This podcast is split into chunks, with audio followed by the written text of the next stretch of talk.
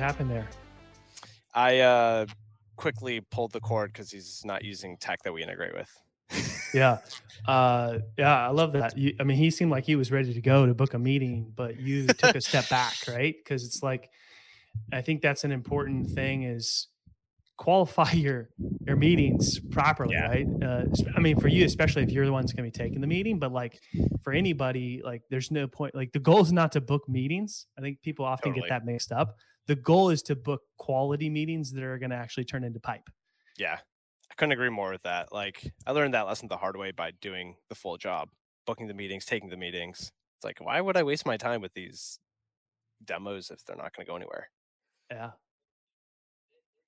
so yeah, I, I, do that a lot now. If they say they're using something, we primarily work with Zendesk users only. They have a huge user base, by the way. They've got like, what is it, like three hundred thousand users.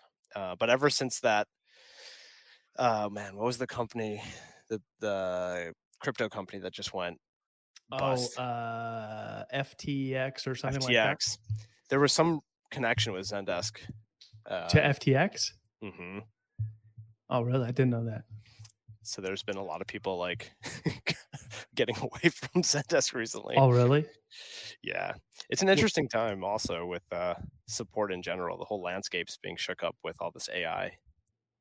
Yeah, well, I think it's also like there's also the other side of it is like people understand that it's it's you know more expensive to go find new customers than to keep current ones happy and even try to grow those accounts. So, so support in CS at a time like now is super important.